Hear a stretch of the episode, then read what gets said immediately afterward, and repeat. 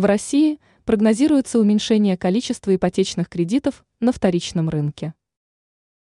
Рынок жилой недвижимости Российской Федерации после резкого всплеска спроса в начале августа в октябре может показать значительное снижение спроса.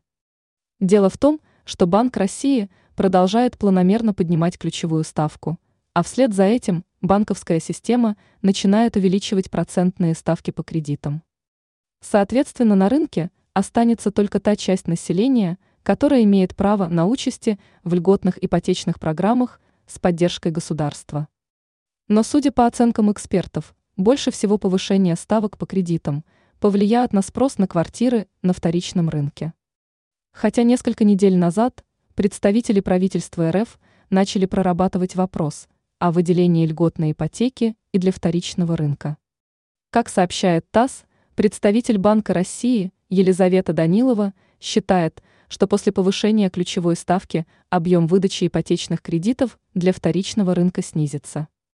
При этом ряд экспертов уже признают факт того, что ценовой разрыв между новым жильем и квартирами на вторичном рынке начинает расти.